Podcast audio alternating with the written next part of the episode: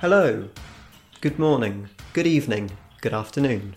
Wherever you're listening, whenever you're listening, welcome back to Words, the Bee Gees podcast. And we're looking at the first officially released debut solo Bee Gees album, Robin's Reign. We thought we'd, after doing Odessa, we thought we'd plough into this one. Rather go straight to the album, we thought we'd give you as much as we can, bit of information we've managed to find and bits and pieces that led up to Robin departing. Yes. Looking at Robin's Reign, I feel like for you we've come full circle because you said you spoke about in the introduction episode that Mother and Jack and Saved by the Bell was the first Bee Gees related record you ever had. Yes, yeah, it was.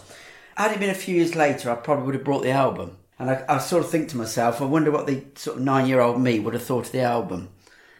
I think the nine year old me would have enjoyed the first half. Yeah, as for the second side, there's a few there I would definitely have skipped over. But we'll discuss that a bit later. When did you first hear this album? It would have been a unofficial copy about 2004, something like that. Wow, quite a while after. So he's probably, would he been, oh, my maths are very quick. Probably- would he been 69, 45, yeah, about 45 years after it, uh, after buying the single.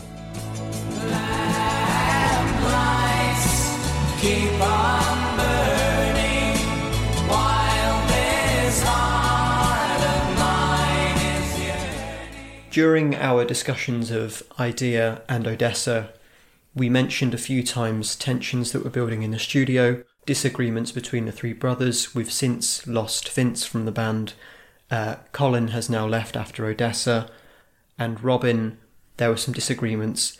The one that people usually turn to, I think the the standard example is First of May being the A side instead of Lamplight. First Yeah. of May Barry's song, Lamplight Robin's song. Now, this one goes back to the 15th of April, so this is before Odessa. And an interview with Robin in Melody Maker, he quotes, I feel strongly about the whole thing. Lamplight should come off the album and not be the B side. I think Lamplight will be a number one single. First of May might make number 10. I've never been wrong before. I felt dubious about To Love Somebody and Jumbo. Robin tells Melody Maker, which is only a week or two later from the previous one, he said the Bee Gees will stay together because we are not like a pop group. We are writers and we like to perform and record the things we write. I hope we all stay together singing. So it was literally within a couple of weeks of the, of the first quote. And I also saw, Chris, that um, on the 6th of March, the Bee Gees went to perform on Top of the Pops with 1st of May. But this would happen to be the last time that the three Bee Gees plus Colin will ever appear together in public in the 60s. And that's from March 1969, and Bee Gees' first was end of 67, so within a year and a half. All this how has gone much, through, isn't it? Yeah. Well, how you- much things have changed. well, you've had three single albums and a double, haven't you? Yeah. In that period of time. Yeah, a year and a half. I mean, nowadays you're lucky if you get an artist does two albums in that period. Aren't you? yeah. In an article by Bob Farmer for Disc and Music Echo, dated June 28th, 1969, Robin says, Going solo was something I'd always wanted to do eventually. You can't stick with the same thing forever. It was a case of either staying with the Bee Gees until the end or getting out and achieving more on my own. And within a couple of weeks from your 6th of March quotation, Robert Stigwood issued a statement that Robin was to be sued. And this was on the same day that Barry, Morris, and Colin are recording or going through early recordings of their new single, Tomorrow Tomorrow. So they didn't hang about then, did they? No. Around this period in mid 1969, Robin is also working on a musical score for a project that's titled Henry VIII. I looked into this and didn't seem to be anything that came from it, and certainly no music from Robin. And Robin was also working on his own film, and it was to be titled Family Tree. However, like a lot of the projects from this period, this is something that nothing ever came of. I've then found a quotation in the Ultimate Biography from Robin talking about his departure from the Bee Gees, and he says, When I left the Bee Gees, it was a complete split, and they all understood. I have my own life, my wife, and my family to think of, as well as my own ideas. When I left, we split up professionally, but not as brothers. I write all my own material, but if it sounds to someone like the Bee Gees, that's just me. So there are signs here that he could go back to the Bee Gees, that he's not breaking up all ties with his brothers. Well, I think it, weren't they tied to a contract for two or three years? Whether that's got anything to do with it? Hence why Robert Stigwood was suing him. Yes. But ultimately, this story did have a happy ending. By the end of 1970, two years on comes out, the three Bee Gees are back together. Talking what, literally fifteen months? Yeah. To quote the Bee Gees from High Civilization, happy ever after. that's it. Yeah. So probably, Chris, that's why they brought out the best of the Bee Gees. yeah, all four members on the front cover. So you had Odessa, then then literally this one came out fairly quickly afterwards. So I suppose to the public it appeared that everything was still sort of fine. Sort of. It may have been a professional split, but not a personal one. We've all got our own ideas, and but personally, you know, there's no bond broken. I don't think there ever will be. It's something that when the moon blows over, we'll be the same again. You know. Have you found what you want now as a soloist? Yes, but I don't think anybody finds exactly what they want. I'm quite happy to say that I haven't found what I what I want, but I'm close to it. The album, which would eventually be called Robin's Reign, had a different title to begin with. It was called All My Own Work, and it had a track listing that's nearly completely unrecognisable from what we ended up getting. So, to go through the 11 songs, we've got Alexandria Good Time, The Flag I Flew Over, I'll Herd My Sheep, The Man Most Likely to Be, Love Just Goes, Make Believe. Probably this point you're flipping over the album. I Was Your Used to Be, The Complete and Utter History, Seven Birds Are Singing, Sing a Song of Sisters, and Beat the Drum. I recognise hardly any of those titles. Yeah, there's a couple. Um, Love Just Goes. Alexandra Goodtime was initially going to be the B side of Saved by the Bell. Sing a Song of Sisters, Sing Slowly Sisters. Mm, could, be connected. It could be. It could be early type, but I don't think there's any recordings of any of these songs that we can find, is there? And just a little side note to what we're talking about. Robin speaks to Disc and seems to say that he has 400 typewritten pages of stories and poems which form a book titled On the Other Hand. I'm wondering whether some of them titles are, are from this poem book or story book. Yeah, because some of those titles are very odd. Things like I'll herd my sheep Yeah. And I was your used to be, The Complete and Utter History, Seven Birds Are Singing. They're very story like titles that don't. I, I struggle to fit them into a song. But then again, this is the same person who makes Indian Gin and Whiskey Dryer songs, Yeah. so you never know. And he also goes in the same interview as also to say that they ask him about uh, the other two Bee Gees. Do you know what? I haven't had a word of congratulations from my brothers for Saved by the Bell. Not a word. I've got good friends around me and I can go over to Morris and have a jam session. Like the old days, anytime I like. What's been done is done. It's, it's petty to keep bringing up these squabbles again. Hmm. Well, at that time, the other two brothers were too busy. Not, it. yeah, no, no, not forgetting to remember.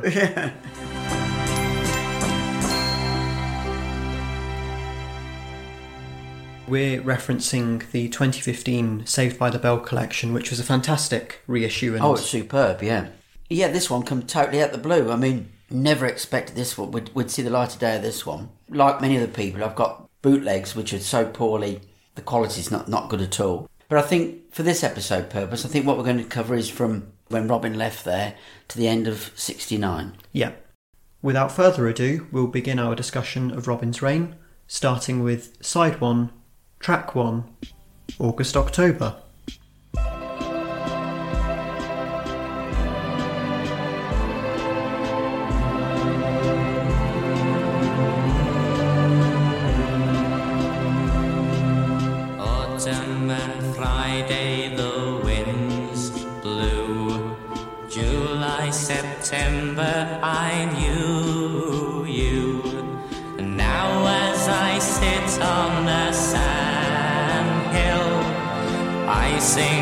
Song to the sea. August, October, mid-April, November, May.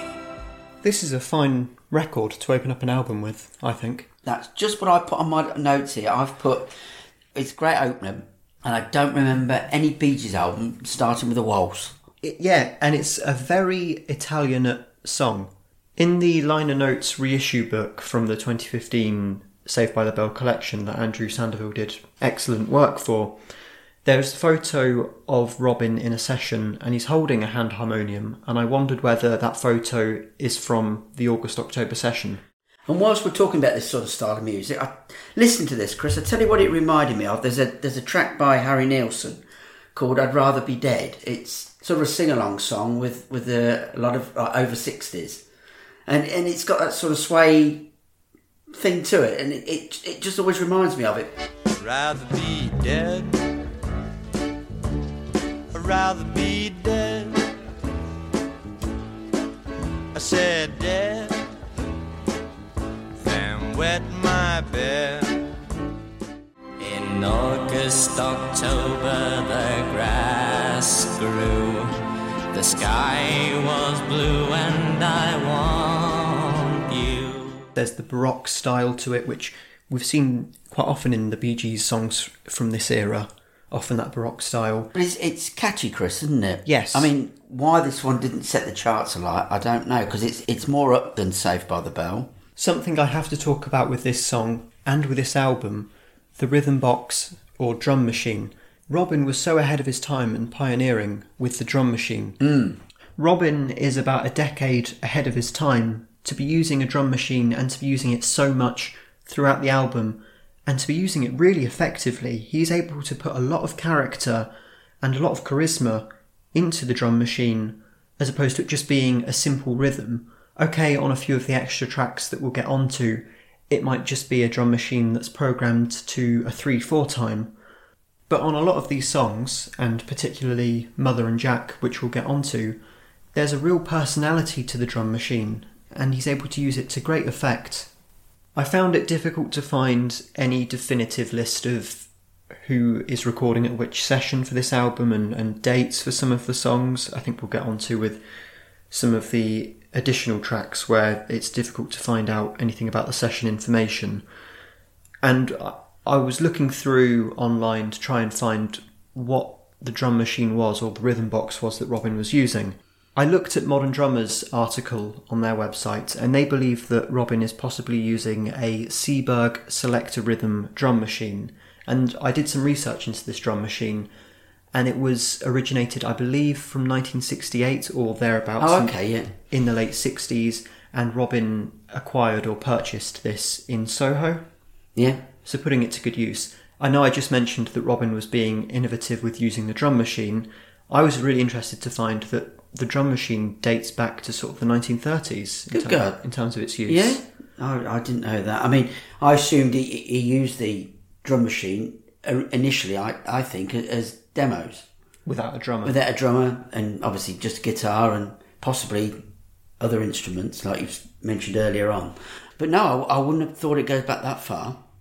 But this must be its first big commercial use, especially with Saved by the Bell as a massive oh, single. Oh, Yeah. Sometimes it can overshadow the weaker production than Bee Gees albums. We've, we've said it numerous times that with Bill Shepherd, he, he just knows how to finish a song, and this to me is what this is missing. There is a denseness to the arrangement that reminds me a lot of Horizontal. I think that Zack Laurence and Kenny Clayton do a fantastic job throughout this album, but there is a lack of clarity to the arrangement. Sonically, it's all packed very closely together, very dense, and yeah, we are missing Bill Shepherd on this album. Even though I think that Kenny Clayton and Zack Laurence do a fantastic job, I think at some points on this song and on some other songs, it'd be better off if the drum machine was lowered in the mix or if things were separated out a bit more for us to be able to appreciate all the individual elements. For example, the bass is often unheard. You have to really try and listen in to the bass, which is doing fantastic work. That would be my main criticism for this album in terms of how it sounds. Beckoning hands made you fly. I cry, it's curtains today. What do you make of the lyric, It's curtains today? No, I don't know. I looked it up and it's an idiom meaning it's the end, whether that's the end as in a death or a demise. Oh, okay. All right. So another little cheery. Um, So even though it's upbeat, there is that, yeah. well, I've noticed that on quite on quite a few of them, which we'll say later. The word "down" appears quite a lot as well. Hmm. What do you think to the title of the album? I think that the title's very fitting, particularly when put together with the album cover, with that clean blue background and Robin standing in the middle in his royal regalia, royal, royal guard Robin. Yeah, oh, it, to me, it just looks like a, a toy soldier. Would that be foreshadowing his 80s song Toys? Yeah. and also Soldiers as well from Living Eyes. yeah, yeah. So put the two together, and you got Robin's Reign. I mean, I sometimes think, listen to this album, it could have been called Saved by the Rhythm Box or Saved by the, the Drum Machine. I suppose he's gone down a more simpler route, hasn't he? Because he hasn't got the harmonies of the two brothers to back him. There are some songs later on we'll discuss where I think he uses his own voice to great effect as his own harmonies. He's excellent. Yeah, and as I said, Chris, on the previous podcast, this one was covered by Elton John on one of those Hits by Other People albums. Unusual one for him to pick. He was just brought in as a session person to uh, do this one, and I'll have to check my notes. He also did Saved by the Bell as well. August,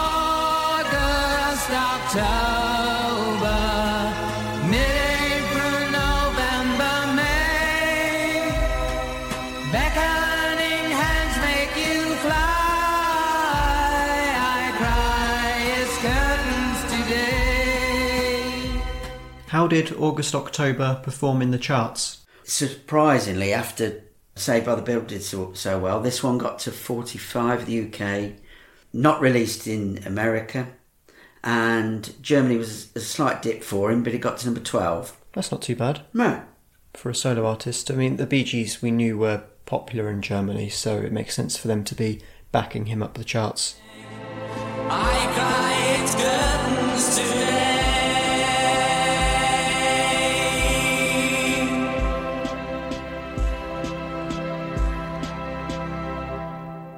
This is a really strong opener for me. As you said, a good choice for single. 8 out of 10. Do you know what? This is one of these where I, I keep, you said eight, and I initially I thought seven. Is it up there with an eight? It's probably one of the better songs in the album, and I know there's some weaker ones to come and slightly stronger ones. So yeah, I'll probably go with an eight as well. When scoring the songs for this album, I found that I was scoring them only within the context of what Robin could do. I mm. wasn't comparing an 8 out of 10 on this album to an 8 out of 10 on Odessa. It was all within the context of Of this, Robin's reign. yeah. We then go on to track 2, Gone, Gone, Gone. Where is it?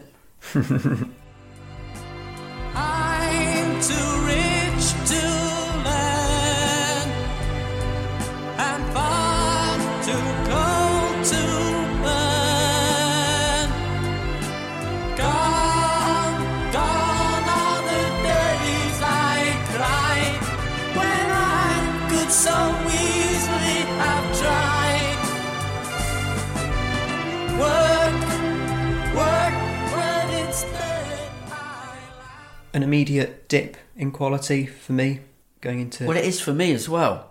Preparing for this podcast, I went through a couple of um, things that other people had to say, and there's there's one or two people that thought this would be, make a better follow up than August October. I mean, I like it, but uh, commercial wise, they went with the right with the right one, didn't yeah, I, I disagree with them choosing Gone, Gone, Gone. No, I wouldn't have gone with that at all. It's very much an album track. And it's also a clear example of how Robin tends to craft and construct songs. Robin likes to put great emphasis on rhymes. We'll get onto it with later songs, but for him, as long as he can get two words to rhyme, that seems to be an important way to structure the song. With Gone Gone Gone, we have cried rhymed with tried. We've got long rhymed with strong, rhymed with wrong. And there'll be times where some of the rhymes can be a little bit cringeworthy. They don't quite work within the narrative of the song, but they're words that rhyme and they work well for Robin, and he can probably sing them well, which he can. I know you've looked at the lyrics, Chris. Do you know where, where Gong Gong Gone" comes from, or where it's going, or It's Robin reminiscing, perhaps, on the Bee Gees. what Gone- them long distant days past? yeah, days gone by, oh, two months ago. Two months ago, yeah. I just cannot see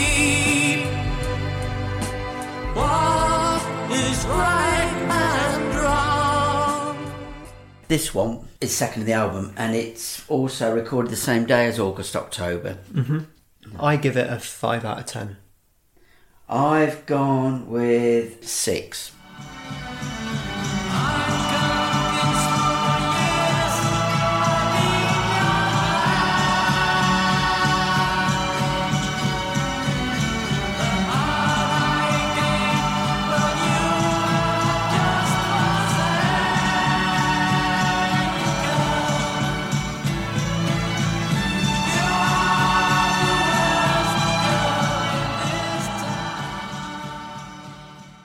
Track number 3, The Worst Girl in This Town. This is where the drum machine really takes the lead. We've got a chugging, march like rhythm, which I think uplifts Robin's otherwise very spiteful lyrics. Yeah. You mention the lyrics. I, I've put it, lyrics are very direct, hmm. they're bitter, and it's, it just sounds like he's been cheated by somebody. Yeah. And then you hear the, the melody, which I can't see fits the lyrics. He's No. quite happily singing the worst girl in the town and getting all bitter and twisted about something. Having an uplifting melody with otherwise spiteful lyrics is something that the Bee Gees do often. Look at You Win Again. Yeah. That's exactly the same thing.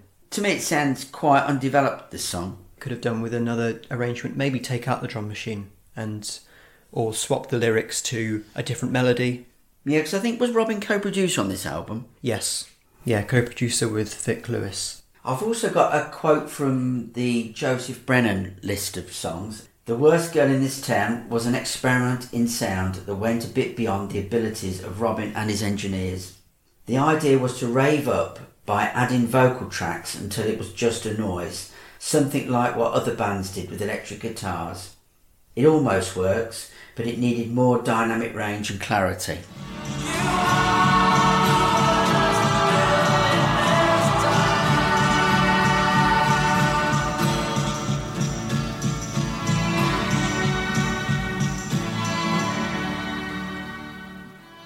This is another one that sits at a 5 out of 10. I've gone with a five as well, Chris. Give me a smile. Thank you.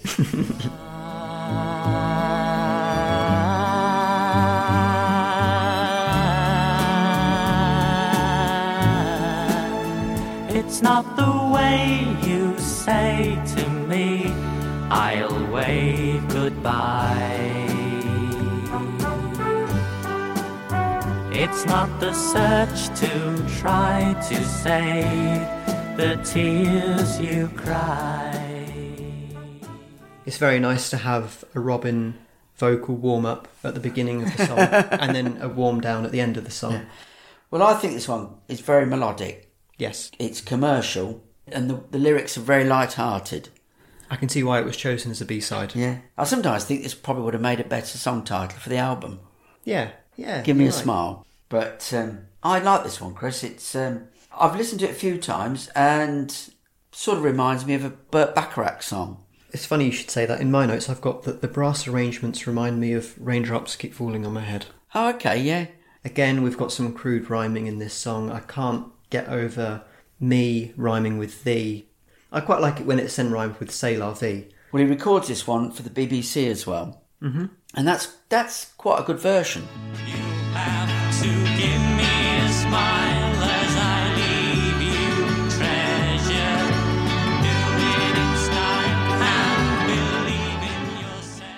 Good arrangements on this one. Well, this would fit onto a Bee Gees album, wouldn't it? Yeah, it would. As I say, we're four tracks in, and you're sort of waiting for a, a Barry vocal, aren't you, to come in? Before I ever heard this album, I was apprehensive going into it Because because Robin's voice is quite an acquired taste, would you think? Yes, I find that I have to be in a certain mood to enjoy, to really enjoy Robin's work. Brilliant though it is. Yeah, I think so. I mean, I suppose everybody's got their, their favourites, haven't they? I mean, I veer towards Barry, but um, first thing I brought, as I said earlier, was Saved by the Bell. So, Your roots lie with Robin. yeah. How long after the recording session of August, October, and Gone, Gone, Gone was this recorded? Well, funny, Chris, there's quite a few songs for this album that are undated. Oh, I would think probably two thirds are, are undated for this album. The stuff that made the album sort of seems to be recorded a little bit later. Yeah, I did notice that everything that ended up on the album was the tail end of Robin's work in 69, whereas all the bonus material seemed to come before and during the period that he recorded Saved by the Bell. I would think after the Bee Gees split, he just went into the recording studio, whatever it is, with his drum machine and just poured his heart out and Yeah. on, on different things. And then once he got them, and then I suppose his confidence grew and started writing more commercial songs than, than the ones that uh, he attempted straight away. Yeah.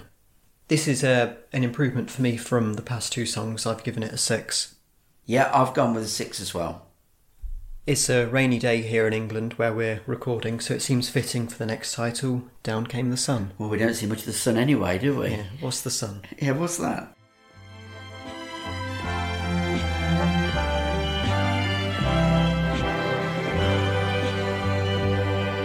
You like to think that you are Admiral Nelson with a gun, a wife and son. So why don't you grow up and be a policeman? And probably then you'll be with men. I love the melodramatic orchestral opening. It fits very well with Robin in the royal regalia from the album cover. Yeah, I mean, I think he's Robin's he's got lovely vocals on this. Yeah.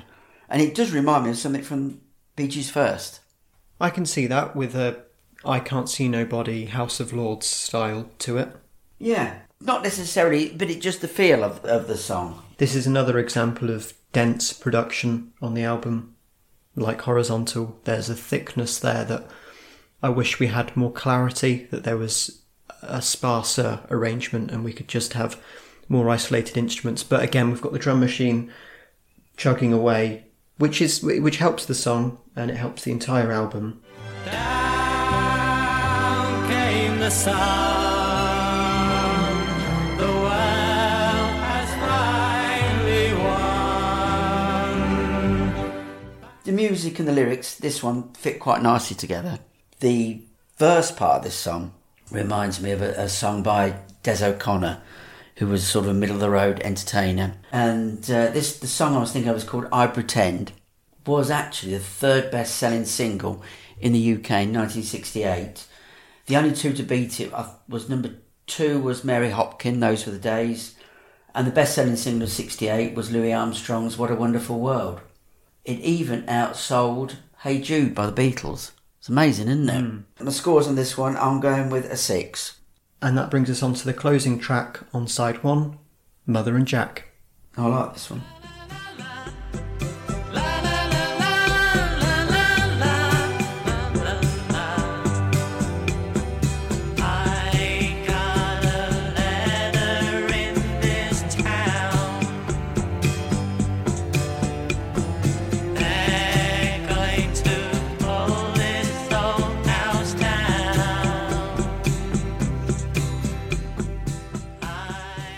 I've got fond memories for this one, Chris, because it was the B side to Saved by the Bell, which I said in our introduction was the first that I had by a BG as opposed to the Gees. So, of course, I've always been a bit swayed as, as I really like this one. It's it's sort of a happy, slight reggae-ishy type song.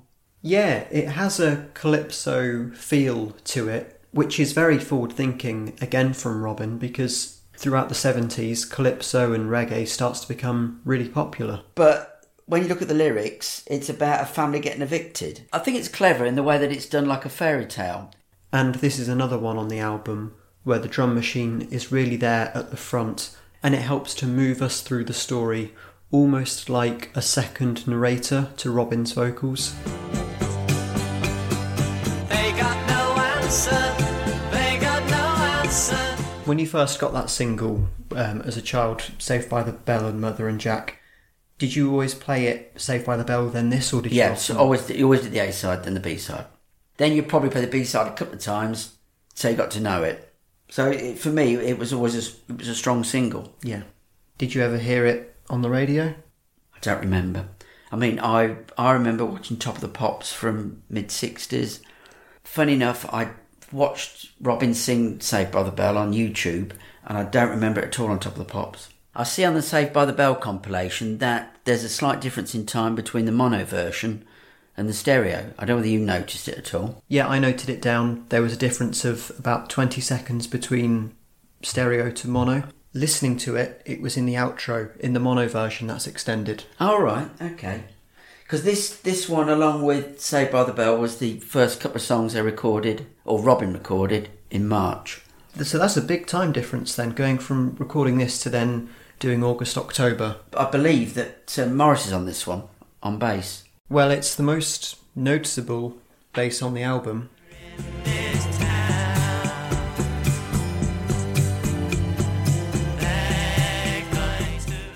Chris, there's an article by Joseph Brennan on Gibb songs where he explains how Robin put together either demos and then obviously the final recordings.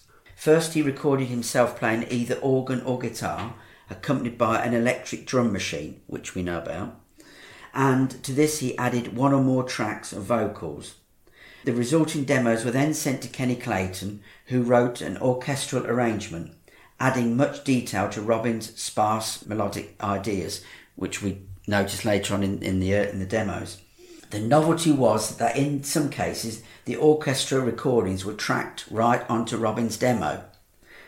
That goes with a quotation that I found from Robin where he says, All my songs are the product of my imagination. I write the words and music at the same time and keep them in my head. It's always been a hobby of mine, and it's just fortunate that I can turn it to good use. Songwriting is like an addiction to me. It gives me peace of mind, and my love for it is unlimited. I just can't see that there will be a time when music will fall away.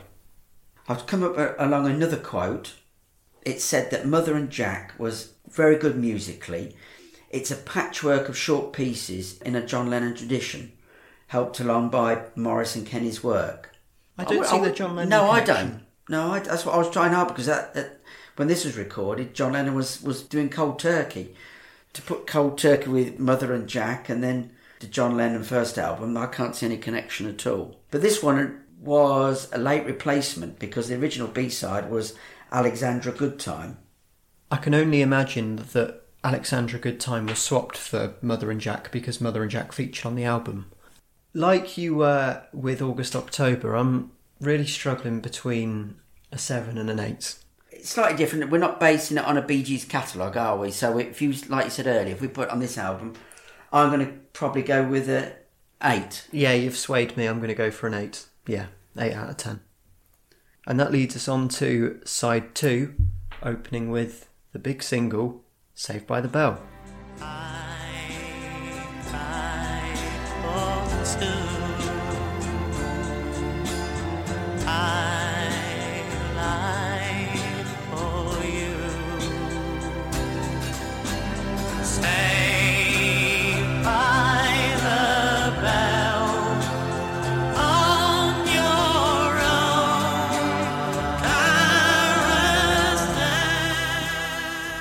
Alongside I Started a Joke, this is the other definitive Robin song. Well, that's that's exactly what I've put in my notes. You, I've been sneaking at mine, but that is exactly what I put for this one.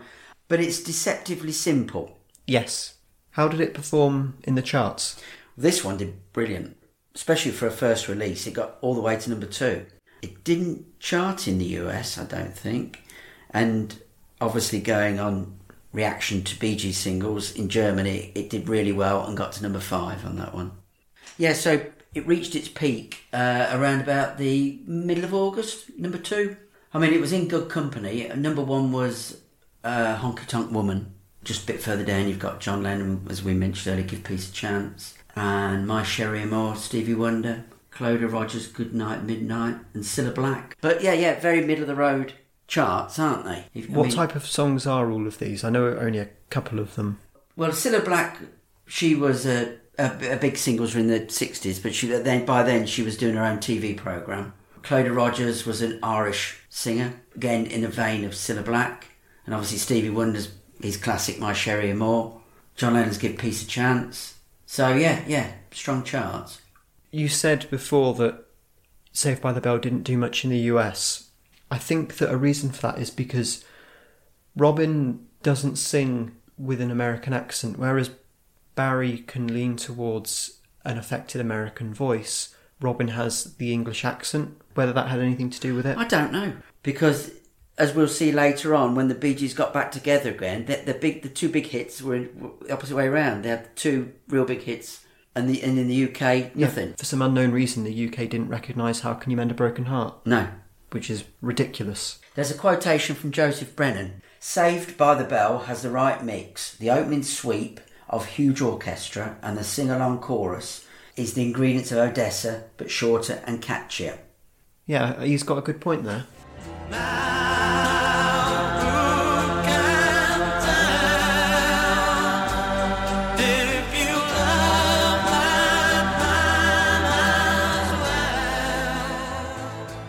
This must have been a song that both Barry and Morris really liked because in 1991, I know what you're going to say because I went to see them in '91, Yeah. and they played this live. yeah, that I was was really, really surprised to hear it. Yeah, I, I said before, it's one that I brought first, so it's great to hear it.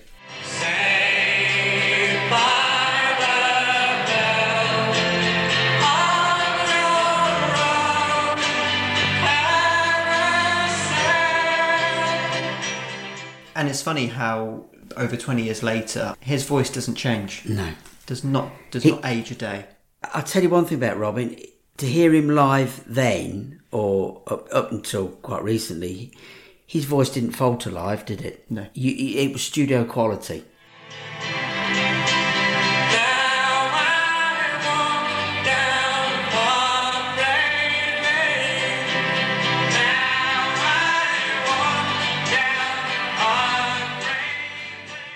Saved by the Bell, this is the beginning of side two. This is the seventh track on the album. Looking back over side one, any of those other six songs could you imagine the Bee Gees ever doing live in the same vein as Saved by the Bell? Well, I've I've always had a a liking for Mother and Jack. Whether it would have worked as a group because it's it's it's Ray Robin. But then Morris is on the bass on Yeah, record. yeah, yeah. That's true. Yeah, so we could have had that. I can't see anything else.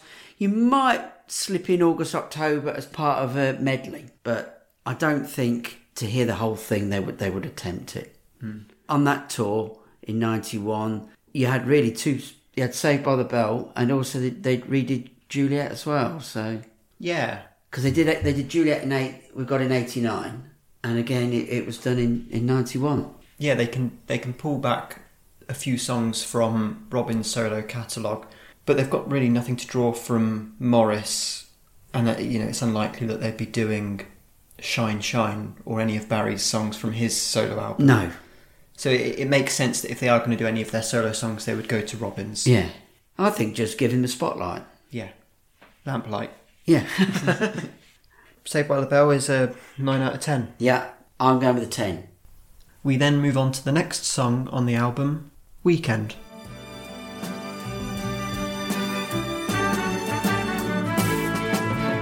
Hello, I'm down. Take me for this weekend. I'm yours to borrow tomorrow, good friend. I like this. I think it's a lovely little song. I like the way the strings and then later the woodwinds are added. Yeah, very pretty verse. But in this song, I found it difficult to understand what's the verse and what's the chorus. There's no distinction between. No, the there isn't on this one, is there? Yeah, as we've said, it's a pretty song. And We always relate pretty songs to Barry, don't we? yes, I can, if he was singing this, it would be stripped Yeah. down to guitar. I think so. There's some more crude rhyming in this song. We've got sunrise rhymed with eyes, shout, find me out. what stood out to me with Weekend when I was listening to this album, which I do on headphones, Yeah. is that at around one minute there's a really strange edit, or whether this has always been a problem with the song, where the violins on a certain track just seem to drop out of the mix completely and it seems to go from stereo into mono, and then after about five seconds it repairs itself Ah, goes. do you know, I've read an article about this and I believe um, it was repaired for by Polydor of Germany.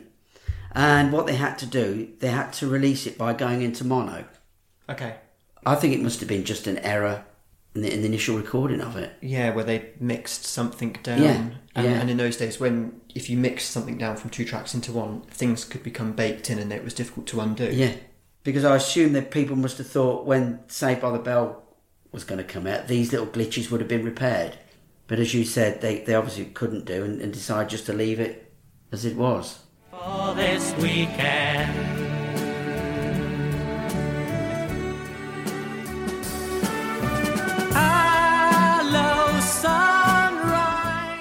On side two, I think this song is much more upbeat than the songs around it. This is sort of the last really positive song on the album. Until you read the lyrics. Again, yeah, yeah, because we've got Hello, I'm Down. I do wonder whether for this song it's I'm down as in I'm I'm unhappy or I'm down as in Hello, I'm down. I'm I'm I'm I'm down to go out. I'm Yeah. down to to be free this Yeah. weekend. I mean, this one was actually a B side to One Million Years. Mm-hmm. Um, it was released 28th of November, but didn't chart. So, not much um, to report on this one. And its recording date? Again, this one's unknown. It was done, well, it's unknown, but it's on the same tape as Give Me a Smile. So we had Weekend, Give Me a Smile. So I assume they're towards the end of the recording of the album. Towards the weekend. Yeah, yeah. I give it a six. Yeah, I'm a six, same as you, Chris, on that one. Now we come down to Robin's little mini cut down epic. Yeah, we've got the three minute extract, Farmer Ferdinand Hudson, which will play coming from Hudson's Fallen Wind. Now it is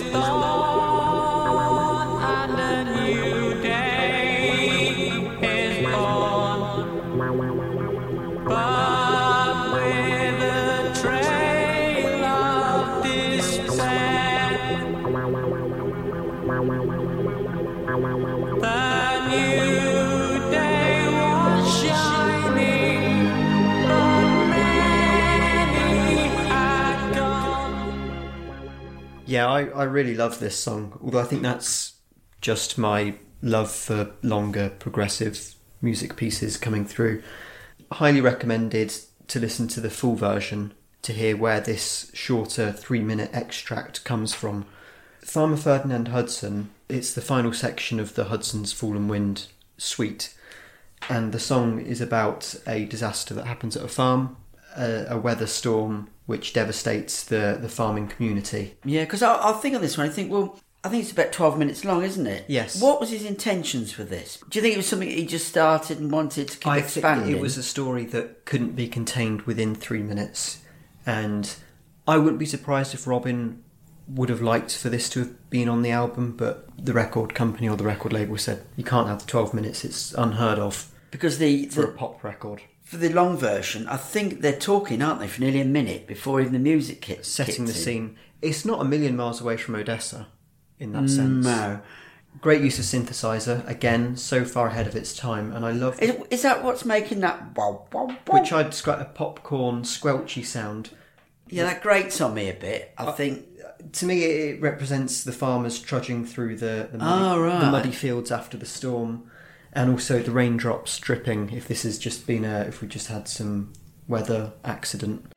The world was breaking and taking his farm, his house, piece by piece.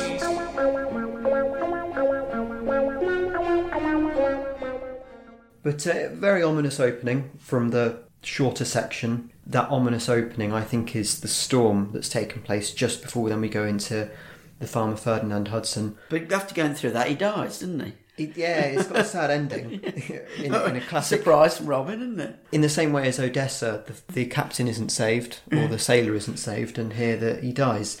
Listen to every time Robin says Ferdinand. He doesn't say Ferdinand. He says he either says Fernidad or every variation he says Oh, okay. Fernidand. Doesn't say Ferdinand.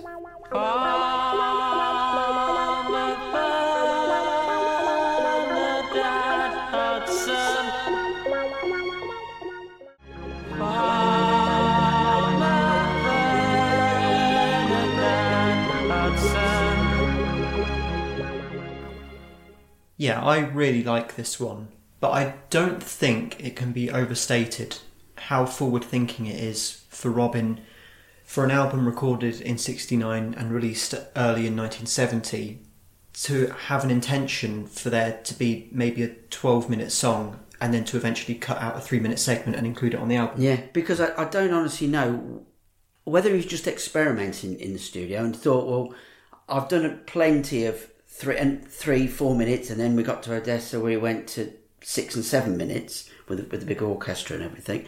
So I think he, he got this song and he just wanted to expand expand on it. But it's a difficult one because Robin's known for shorter songs. So you at the time, sort of sixty nine, you've got groups. You're either a group art group doing singles or you were an albums group. So you know, got like King Crimson and in the future Genesis that it, a, song had to have highs and lows, which took about seven or eight minutes. Yeah. So whether Robin was thinking of that, he he obviously liked that little bit of section. Thought, well, I'll stick that in. And I suppose between him and the producer, they decided to pick the best part that would fit in with the rest of the album. Yes. I know this is one of your favourite tracks. Do you think that is the best part that they've used? It's the part of the song that requires the least context. Listening to the whole 12 minute piece, if you were to take the opening three minutes or the middle three minutes, it's a part of the story that you you need to hear the rest of it to hmm. make sense. Whereas the final bit, when you've got the instrumental discordant build up, you can kind of listen to that in isolation and it still just makes sense as hmm. a uh, as a melancholic tune. Hmm. Yeah, I, th- I think they picked Yeah. the best section. I could have sacrificed two or three other songs on this album to have had the full suite on there. Well, going back to what I said at the beginning, this is the one a nine-year-old me would have skipped. The score that I'm giving Farmer Ferdinand Hudson it applies to the whole piece, uh, the whole 12 minute piece, and it's uh, 8 out of 10. Okay, I'll probably go down as a five for me.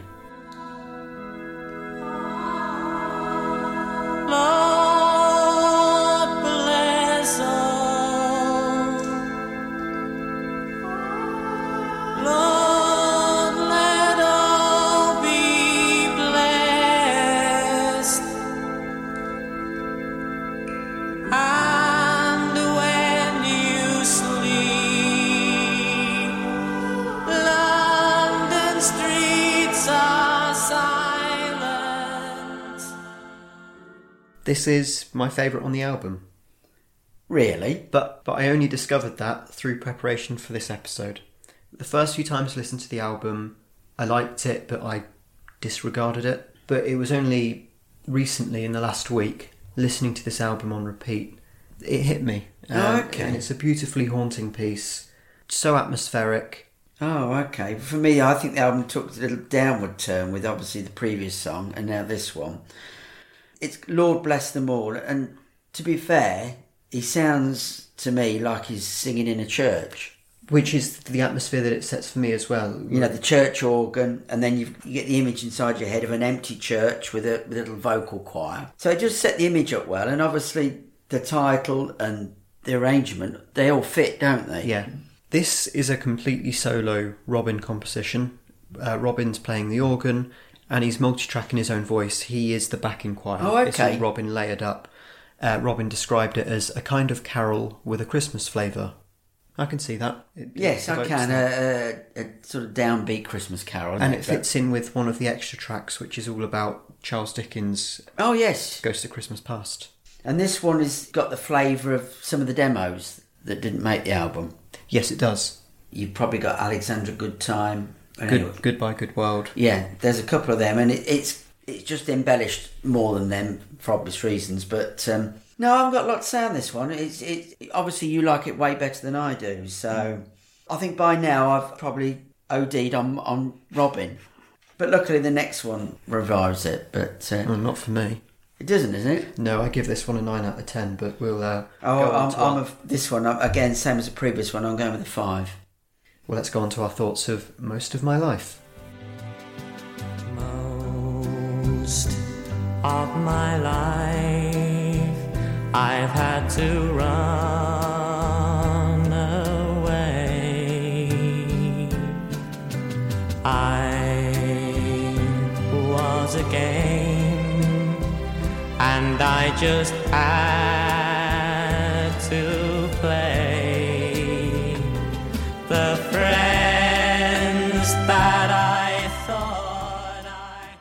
Well, listening to this one, the first thing it brings to mind is Alone Again from Two Years On. That's the one that came to my mind anyway. I mean, I agree, it's probably not the most cheerful way to end the album, is it?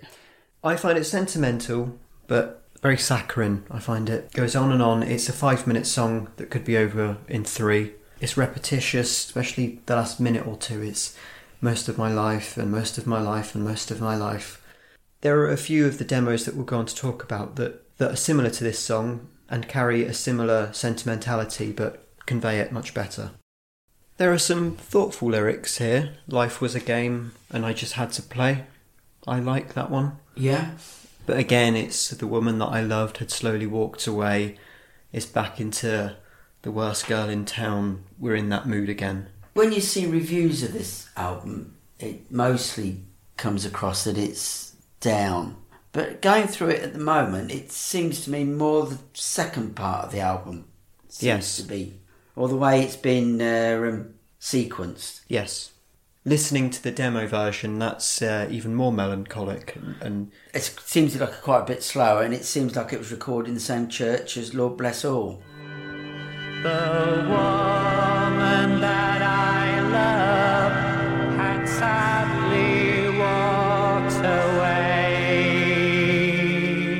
yeah, this one ends the album for me with a five. Oh, I've gone with the six on this one. Okay. Right, we've only been recording this podcast for uh, half an hour to an hour or so, and we come to the first of the non album singles called One Million Years.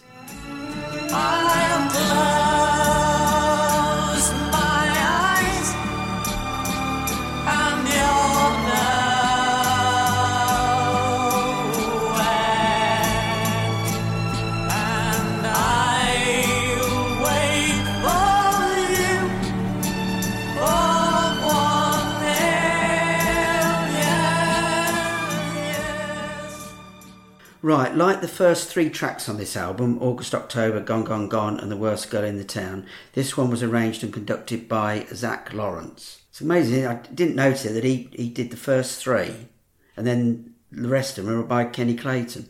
And also that August October is one of the singles, as is One Million Years. Yeah, But an A side, for me, it feels like a perfect B side. It's one that I struggle to retain in my mind. I, I keep listening to it, trying to remember it, but it goes in one ear and goes out of the other. I would have gone with Give Me a Smile to this. Yeah, much better. This is another mournful ballad. Not a million, a million years, not a million Yeah. miles away from Saved by the Bell in terms of its subject matter. It's not such a big sound as Saved by the Bell, is it? No, I can see why this this one was um, wasn't a hit. And like Lord Bless All, One Million Years is a very good example of what a lot of the additional tracks that we're about to talk about all sound like. They're all in this same style. Yeah, because this one came out November, and the album was released in February in February. in the UK. You got six months Saved by the Bell, and then this big long gap. So all the momentum that Robin got was Saved by the Bell was completely lost by the time this album came out, and Yeah. obviously, million with Million Miles, whatever, didn't do anything. Then it's um, it didn't bode well really for the album, did it? No. The only place where it did well was in Germany, and that got to number fourteen. Okay. There is also another version like August October that was recorded in Italian.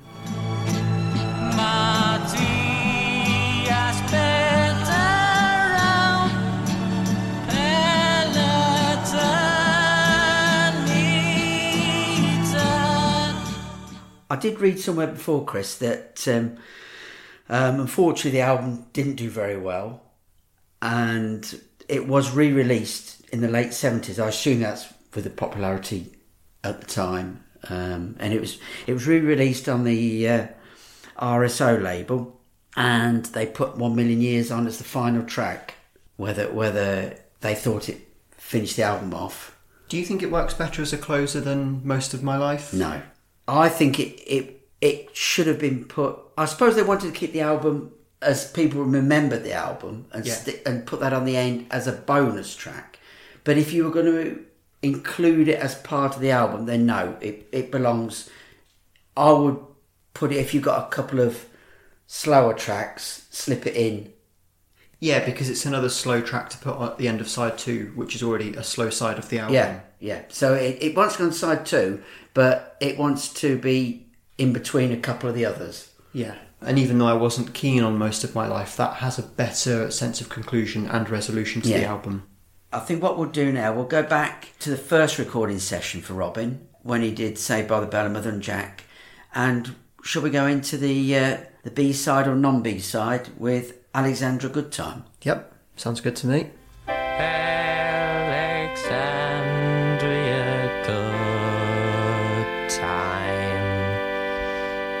soon be on its way. World War One has started. This was taken off the B side, but going back to Robin's original statement for the album, All My Own Work, this was going to open up the album. Alexandria Goodtime open up Robin's debut album. Okay. Would you have listened to the rest of the album? well, we talk about opening tracks on Bee Gees albums, wouldn't we? And Yeah. Obviously, O- Odessa with Odessa. This would have been a plummet, wouldn't it? Mm-hmm. To the bottom of the sea for me. This one, This is Robin at his most melancholic. yes. Compared to the upbeat Calypso, Mother and Jack, this is another waltz or three, four time downbeat plod. There's not much of a melody to it either, is there? No, it's more of a story song. I think it's from the perspective of someone from the beginning of the 20th century, start of the First World War. We get Robin's little history lesson, the Boer War. He likes talking about the wars, doesn't he? yeah, and I like, I do like the lyric in 1900, which I've never I've never heard anyone refer to a year in that way. Well, I think I oh think in his later years he had something to do or some charity to do with the Royal Air Force. Yeah. And we know that during their 1968 tour promoting Idea, that when they played songs such as I've decided to join the Royal Air Force, that they were joined by the Royal Air Force Orchestra. That led me to think could you in any way imagine Alexandria Good Time or any of these following songs that we're about to talk about? Could you imagine them being taken to Barry and Morris and ever ending up in some way on a Bee Gees album? even Uh, if they were done with an orchestra live or whatever in any context. Well, re- regarding this song, I don't think so. There's not enough melody for start to me. It, it's which we'll come across in a few of these sort of songs. I mean, it's very sort of Alexander Good Time. Then we've got the next song, which we'll talk about. They're they're all in the same vein. I listen to them, but I wouldn't listen to them on a regular basis compared to the other stuff. And do you think, looking ahead to the next Bee Gees album that would be released once the three brothers had reunited two years on, can you see a connection between these types of songs like Alexandria Goodtime and Robin's contributions to that album, Sincere Relation? Oh, definitely. That is that's a good pick, Chris. I mean, listen to that one. I think this makes that one. Was it sincere relationship? You said, isn't it? I mean, that makes Alexander Goodtime sound like a party song, doesn't it? And this is the sort of style that I think would go on to is part of the reason why the Bee Gees dipped in commercial popularity in the early 70s. This is what they needed to move away from with Arif Mardin. yes. And fortunately they did. We don't get past 1973, we never really get any more songs And- like this. They're too slow, too down. Yeah. I mean, there's some beautiful ballads, but this sort this sort of style is is not. Um, you, do you go? It's more like a funeral march on some of them, isn't it? Yeah. Okay, well, the next song that we'll be looking at is one called Janice. Janice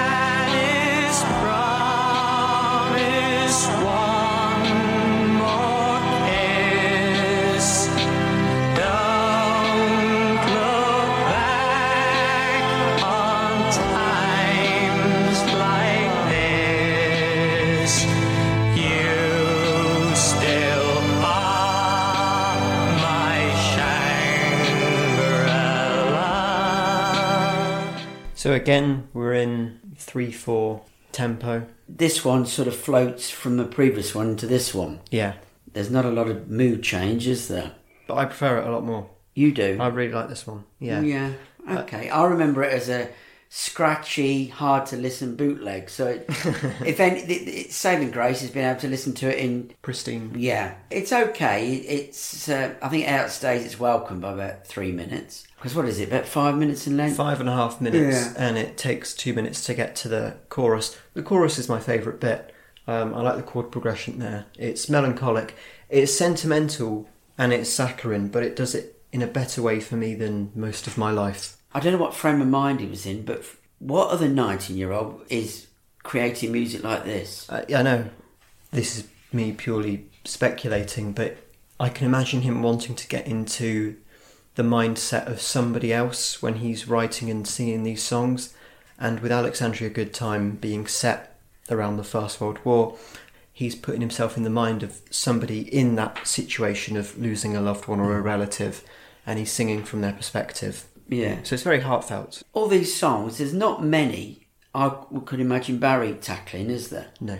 Not many that I could imagine finding their way onto a Bee Gees album. I mean, obviously these two didn't find their way into Robin's, did they? But Yeah, yeah, not for 40 years.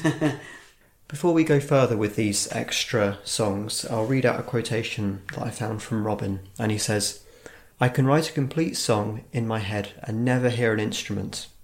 The first time I hear an instrument is in the studio. Now, this is contradicted somewhat by a previous quotation that I read out where he says that I write the words and the music at the same time and keep them in my head. But I can imagine Robin writing the lyric, having some sort of idea of the tempo or the type of chord or key signature that he would like the song to be in, and then presenting it to Morris or to Kenny Clayton or Zack Laurence. Yeah. Well, that then leads us on to the next song, Love Just Goes. And this is another one that could have been on that original set list for Robin's Reign. okay. Love just goes where no one knows. Again, I'm sounding like a stuck record, but another song in 3 4 time. I think it was a stuck drum machine. Yeah. I prefer this one to the other two. Okay. Probably because it's a little bit more finished. Yep. Besides just Robin playing the organ, there's a little bit more going on. There's a little bit more to the melody as well. And the next one, Chris, is a complete departure. We've got a tune. Way! It's called Moon Anthem.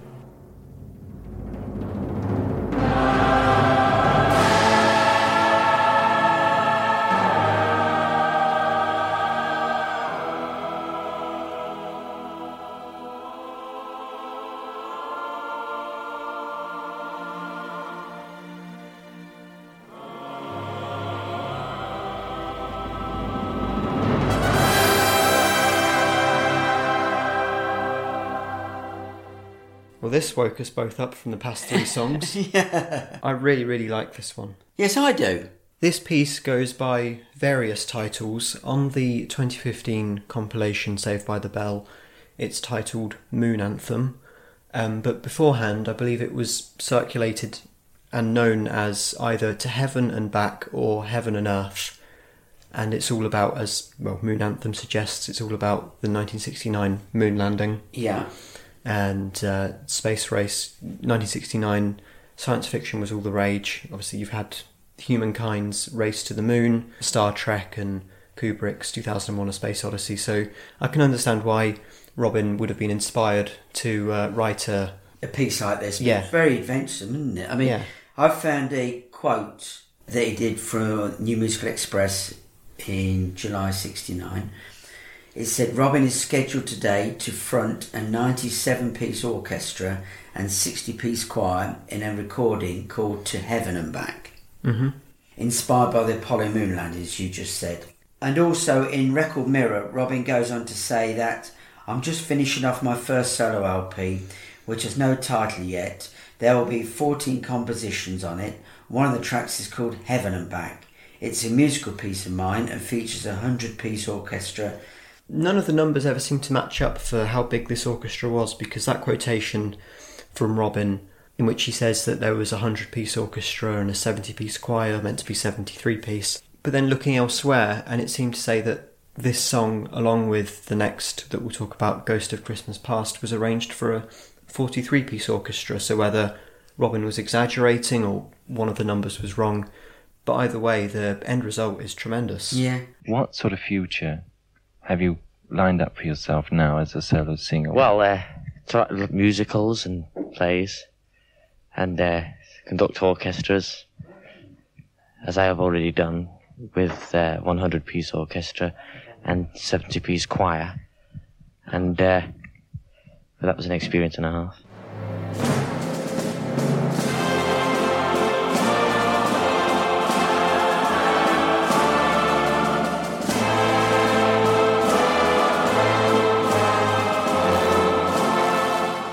The piece has got great pomposity, and there's drama building up, crescendos, and you can picture it when putting this music to the spacecraft landing on the moon and Neil Armstrong stepping out. There are moments in the song where you can really visualize that. Yeah. So a 14 track album with a with a song as long as this, I don't know how, how tight it would have packed the other 13. And I think it's a great shame because this didn't end up on Robin's debut album, it didn't have an official release. I think it would have been put to good use had they have used it as a suite for Trafalgar. Yeah. They could have used it on that album to really good effect because it's Or got downsized it a bit, couldn't they? yeah made it smaller suites that reprise throughout the album, give it more of a theme. But I think the way that they the Bee Gees worked is they, they put this between when they split up to when they got back in. Anything locked in there is like put in a put in a suitcase and pushed under uh, Put in a tin can. put in, put in a tin can and pushed under the bed, never to be seen again. You know, we start we, we got back together again. We're carrying on as if Start afresh. start afresh. finish Odessa. We're going to go straight into this as if nothing happened. Yeah.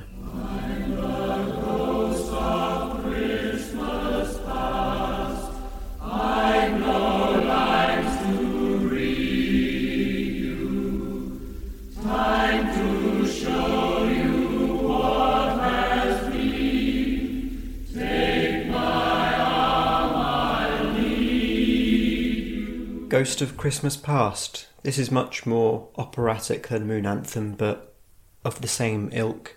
These were recorded around the same time. It looks like it, Chris. Yeah, you got Moon Anthem, and this both down as the twenty seventh of June. supposedly sharing the 43 piece orchestra, or however big the orchestra was. Yeah, and again, it's same as before. It comes under the ban of the of the Robin Gibb Orchestra, where Robin doesn't play or sing on either. Yeah, I'm surprised that he's not even in. Well, he might be in the choir. There's an interview with Robin sometime in August where he mentions Ghost to Christmas Past um, was going to be part of a Christmas special. I've never read Charles Dickens' A Christmas Carol, so I don't know whether the lyrics in this song. No, is I've that- never read Is that Robin's no. lyrics or is that Dickens' words? I'm, I'm not sure. No, I don't know. But I'm very grateful that we've got both of these. Prior to this this coming out, I'd never heard. I think I might have had a, a- again another poor quality of Moon Anthem, but definitely not Ghosts of Christmas Past. And after those two orchestral pieces, we're back to the land of melancholy. We've got Goodbye, Good World. For five long years, I've tried so hard to be so strong. Goodbye, good world. Haven't blown. Rains fall and I call. Well, it's nice to have a change, isn't it, Chris? With this one, it, you, you're getting a demo with guitar as opposed to organ. Yeah. Who's playing the guitar? I assume it's it's all performed by Robin. Okay. This comes from an acetate. It's probably a little bit more of a melody to it than the previous few. Yeah, my thoughts would still be the same as to what I thought about Alexandria Good Time. Yeah. I regard it all as one. Yeah, I, I, I mean, I prefer this one to, to Alexandria. So, out of all the ones we've heard so far, there's nothing you'd put on to Robin's Reign at the minute. Then, I could put a shorter version of Janice on there, yeah, only on the condition that it replaces another downbeat song Yeah. that's already on the album. yeah, yeah. Perhaps I mean, swapping out just one on side one two. too many, isn't it? Yeah. And if that wasn't enough downbeats, And if that wasn't enough downbeat songs to try and squeeze onto Robin's Reign, we've got another, You're Going Away.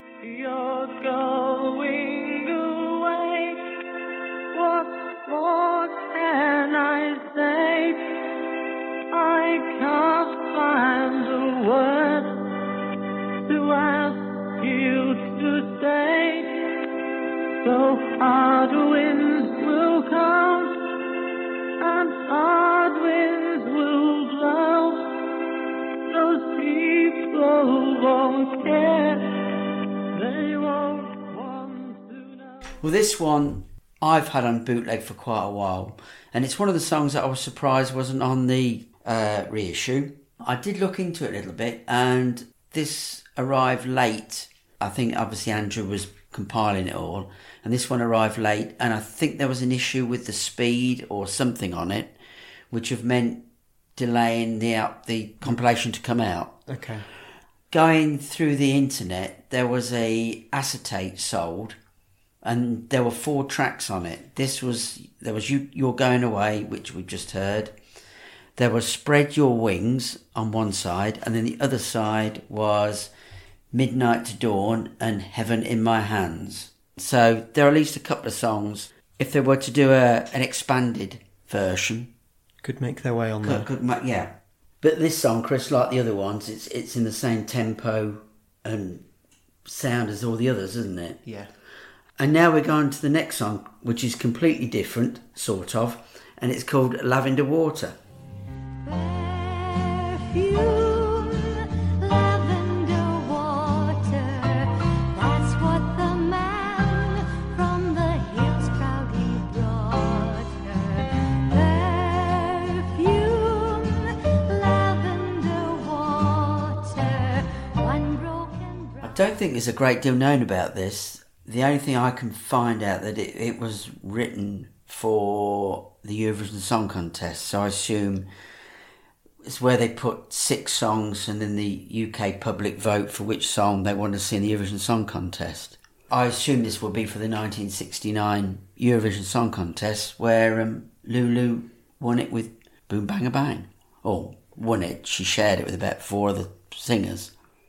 Would I say pretty little song, but not memorable, is it? No, even though it's not Robin singing, you can imagine Yeah. it in his voice. But thinking about it, Chris, we're doing these songs in '69, and I've got on the internet looking at there's an acetate from '69, but I don't know whether that means it was done in '69 in preparation for the '70 Eurovision Song Contest, or whether it was a song that was eventually rejected for the '69 one.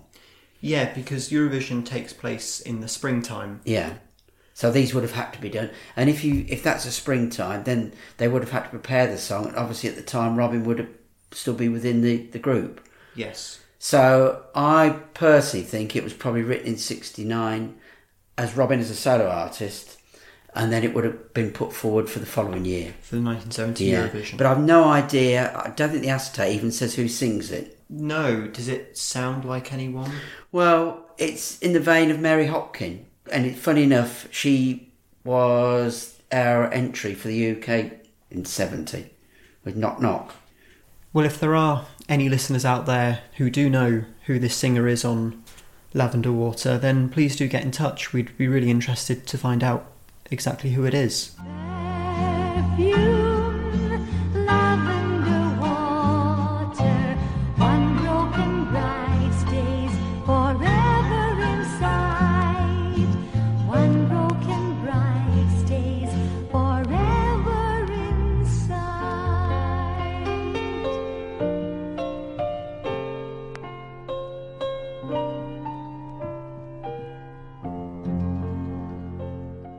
For the purpose of this, we'll jump back a year to or to June thirteenth, nineteen sixty-eight, where Robin did quite a few demos that he put uh, forward for the Idea album, and all but one of them appeared on the Saved by the Bell compilation. I don't quite know why that one got left off. I can't see any explanation as to why it got left off. Indian Gin and Whiskey Dry obviously went on to Idea. Come Some Christmas Eve or Halloween was developed further for Idea, but as we saw, it was used as the additional tracks. Yeah. But I think I'm right in saying I think these demo of that song contains an extra verse. Yeah, there is variation. So with that in mind, then shall we go into the first one? The band will meet Mr. Justice. The band will meet Mr. Justice. They'll greet with open arms. The crowd will cheer Mr. Justice. They hear he owns many farms. When listening to these six demos, the ones that made their way onto the compilation, I see them less as six individual songs, but as one piece. It's Robin going through all of these songs that he's recently written, and it's a great way of finding out about what the recording studio and what the recording sessions were like for Robin. I love the chatter that we get between the producer or the engineer through the talk back to Robin. We're all here. Pardon? We're rolling. You're rolling, are you? The band will meet Mr. Justice. We'll also then get him every so often saying, I can't do any more because my voice is going and I've been flying for the past two days. Finally, you know what's good. I've been flying for two nights, bear that in mind. I better leave that as it is? Actually. I think that's all I'll do for now because I haven't got much voice left to do anymore. So it's a great insight into Robin's life and just how proceedings went in the recording studio. The band will meet with Mr. Justice. It's a fine little song. I can understand why it was rejected perhaps by the other brothers and Vince and Colin for idea. It's a little bit of like a Bob Dylan type song, this one. Yeah, There's not much highs and lows in it, is there? It sort of plods along at one monotone. monotone, yeah. Yeah, I put this down as one of Robin's quirky little songs. It, it it's songs that we we get to hear less and less throughout the next few albums. yeah. There's one thing about these demos: the quality is far superior to the demos we get for Robin's Reign. Yep. And I prefer to hear Robin strumming a guitar as opposed to that drum machine in the background. And I, I think that's because a drum machine is a programmed device. So therefore, there's you have to program in any sense of any characteristic. You have to program that in and, and, and make it feel a bit more humane as opposed to a guitar. With a guitar, you, you, if you're looking for a melody or whatever, you can feel your way around the song, can't you? Yeah. you- your limitations are unlimited. And you, no matter how good your hand is at playing a rhythm guitar, you're always going to be playing it to a slightly different tempo as opposed to a, a rhythm box or a drum Which machine. stays the same, yeah. Always the same. Yeah. Mm. Always at three four or four four or whatever.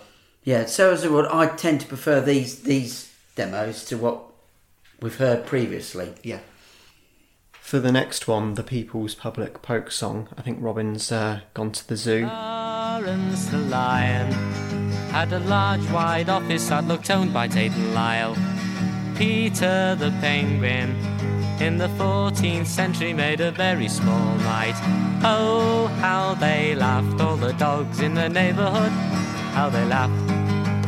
Oh, how they screamed, all the dogs in the neighborhood. Yeah, I see where you're coming from on this one. It's uh, definitely would have put variety on the next album. We'll, I suppose we'll never know, will we? It was, it was, as you said, it's just a little ditty that um, we talk about it. Are these extra songs where the Bee Gees go into the studio and they they mess around like completely unoriginal, and this sounds like one of them sort of songs. Yeah.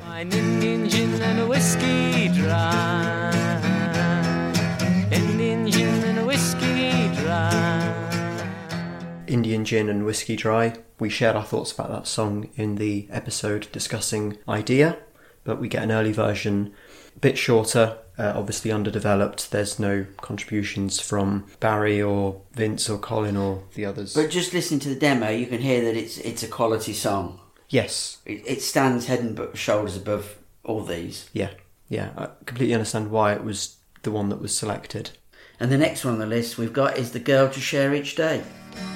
I want to be with you for some bright and sunny way. You're the girl to share each day with me. Any thoughts? Apart from it being very similar to the band will meet Mr. Justice in that sort of vein. Yep. I think that the verse is quite pretty. Yes, it, it's it's the beginnings of a decent song, but like these demos, and he took them to the band. They picked a couple that they liked, and I think Robin must have thought, well, obviously the other two decided not to take them any further. He agreed with them and put them all to bed. And also, what's interesting about The Girl to Share Each Day is that more than any other song from this period that we've spoken about in this episode, this is quite a direct love song. Hmm. He doesn't do that much in the songs that we've looked at. They're usually about the war, or they're about animals in the zoo, or about bands that will meet Mr. Justice, hmm. or whatever. They're not about this is a girl that I love. And So do you think is- this relates to Molly? Yes. Yeah. And there's not many of them. Yeah. If this was Christmas Eve or Halloween, Next is Come Some Christmas Eve or Halloween. Again, like Indian Gin, we've discussed our thoughts on this one in a previous episode.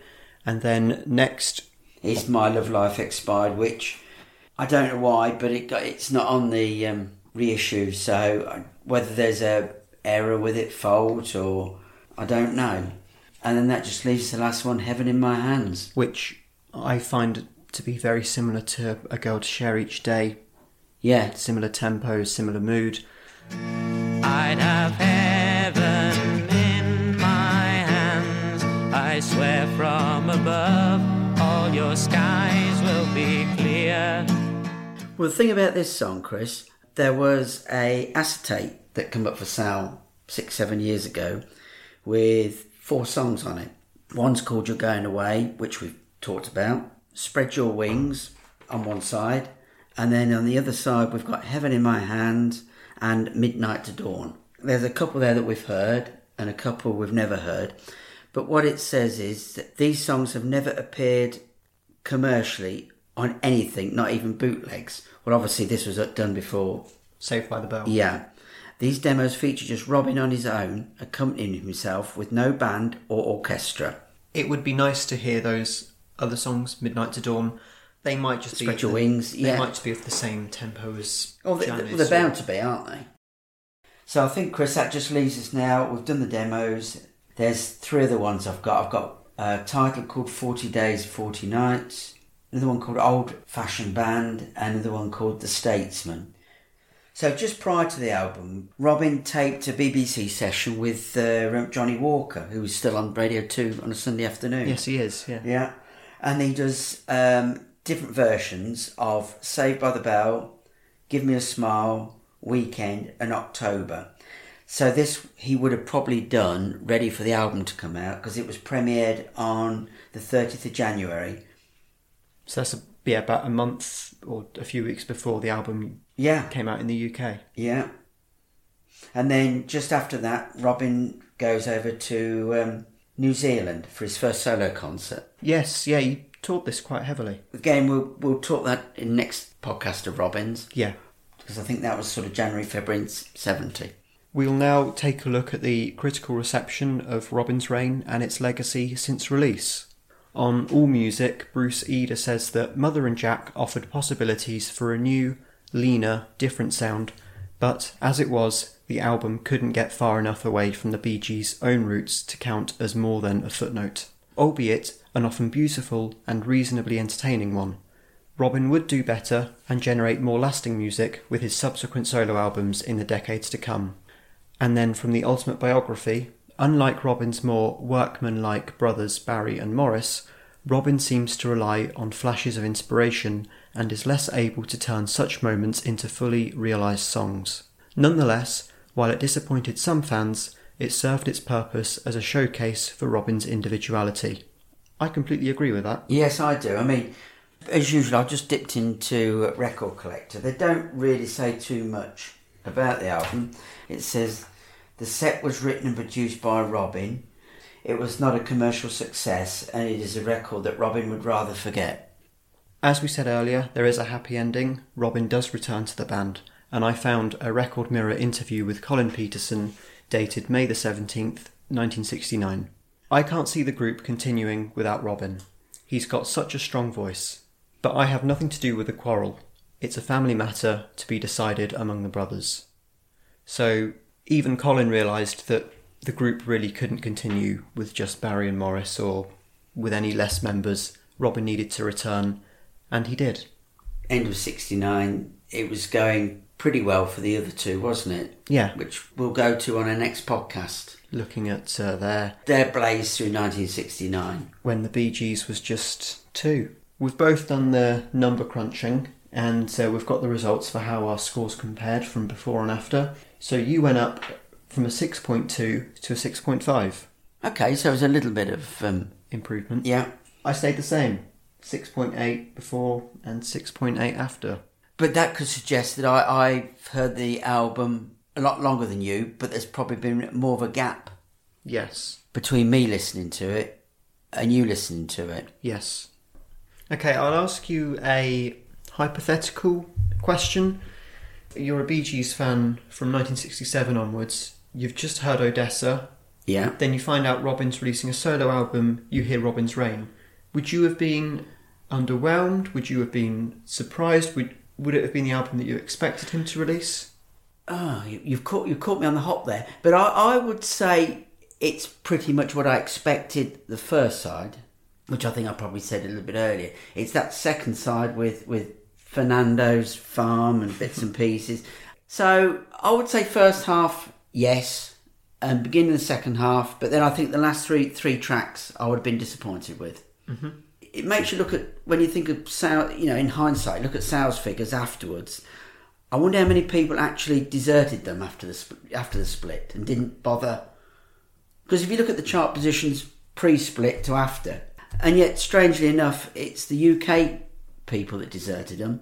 With Lonely Days and to Mend a Broken Heart both got to number one, and the UK Yeah, that's always the most fascinating thing. In the Gees in the UK in the early 1970s to put out a song that's as good as How Can You Mend a Broken Heart and for it to just not get any traction on UK radio or in the charts is it is so strange to think of in hindsight. But I think that that was just the result of that was the negative consequence of the media publicity that the Bee Gees were getting during that period, they were presented as three squabbling brothers who were, you know, bickering at each other and just was negative and detrimental to their chart positions and to the success of their albums. Fortunately, getting towards Mr. Natural main course, they managed to get rid of that negative stigma. But regardless of how successful or unsuccessful Robin's Reign was, or how it's been perceived at the time or today, I have to say that through doing this podcast, my opinion of the album has still improved through doing the research, that's good. finding out the context behind all the songs, going through it with you. I And it's not a throwaway album, is it? no, and my respect for Robin has increased greatly. To be able to write this many songs, regardless of their quality, for a 19 year old to be in the studio and just putting out demo after demo after demo, it's completely inspiring. And then at a later episode, we'll see in 70 where it, the work rate doesn't stop. No. In fact, it probably increases. Probably it's their most prolific 1970, I think, of their career. Mm. Yeah, I look forward to getting into that. It's like a treasure trove of material. Yeah, that's itching to be released. Cough, cough. and while we're wrapping up, I think it'd be a good time to thank Andrew Sandoval. Without his work on the reissue, this episode would have been really difficult to do. The man did amazing. I mean, his the book we use is a Bible, isn't it? And Yeah. then this this tremendous work he's done with this, and all the contributions from the people that gave him the acetates. Yes. To my ears, they they sound really good. Yeah, we're indebted to uh, his work and to the work of all the other people who make these reissues possible. Please keep them coming. Yeah, please. Hopefully. Right, well, in that case, we'll leave you with a preview for the next episode.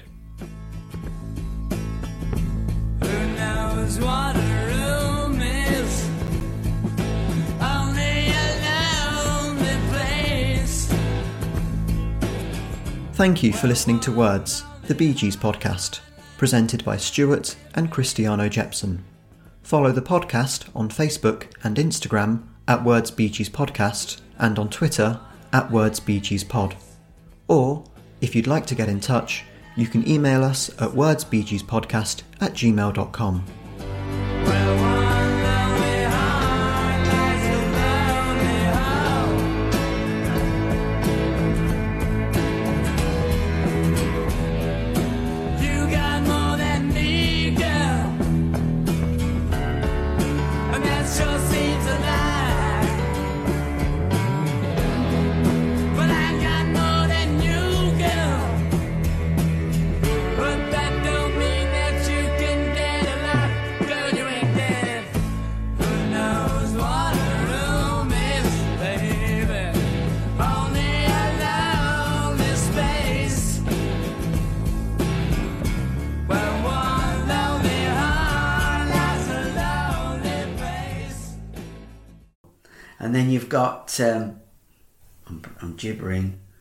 gibbering, gibbering, gibber, gibber, gibber.